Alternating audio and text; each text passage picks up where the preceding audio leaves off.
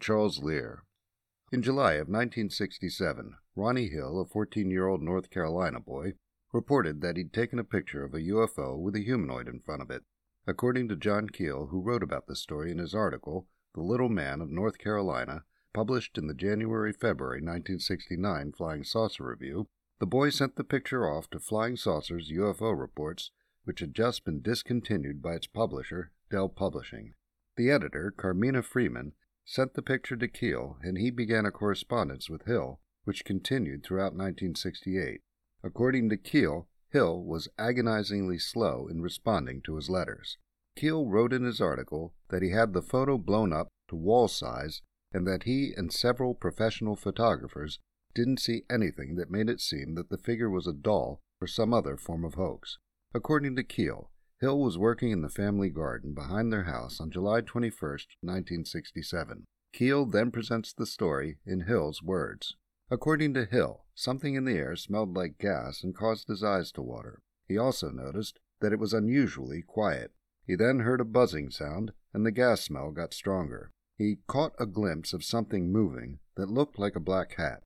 He then saw a nine feet diameter white ball shaped object in the air.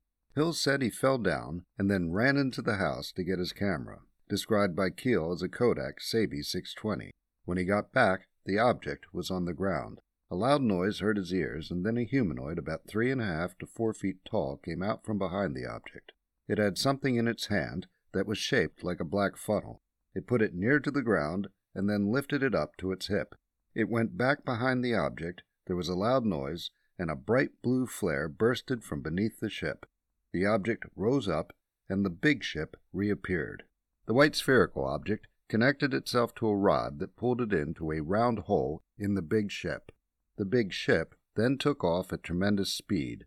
Vincent Juan Ballester Olmos looked into this case for his UFO FOTOCAT blog, published May 28, 2012. He notes that there is an inset on page 11 of the November December 1969 Flying Saucer Review with this update. John Keel and correspondents of his have kept a watch on this case and now report that developments have cast doubts on the authenticity of the photograph. Olmos wrote, that that was the end of it in the literature for years. According to Olmos, the picture showed up on page 230 in a 1980 book by Margaret Sachs, the UFO Encyclopedia, with a caption saying that the creature has been identified as a model with an egg in the background. Olmos wrote that the quote comes from the ICUFON, a New York based UFO organization under the leadership of megalomaniac Colman von Keviczky. Olmos points out that researcher Bob Richards used the quote in an article he wrote and had published in the April May 1995 Fortean Times, and that James Lewis used it in his 2000 book UFOs and Popular Culture.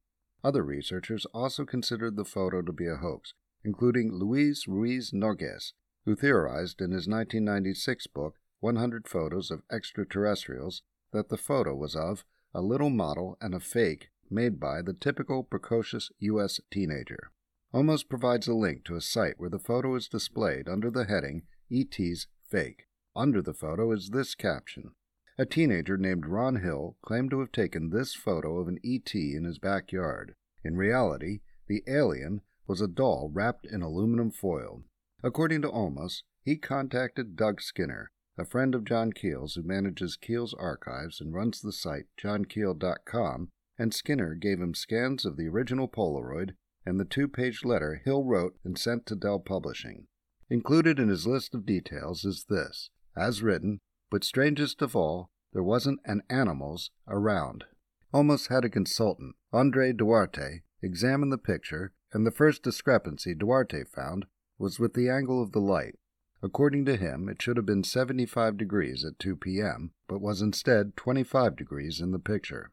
Duarte also found that the craft should have appeared much larger if Hill's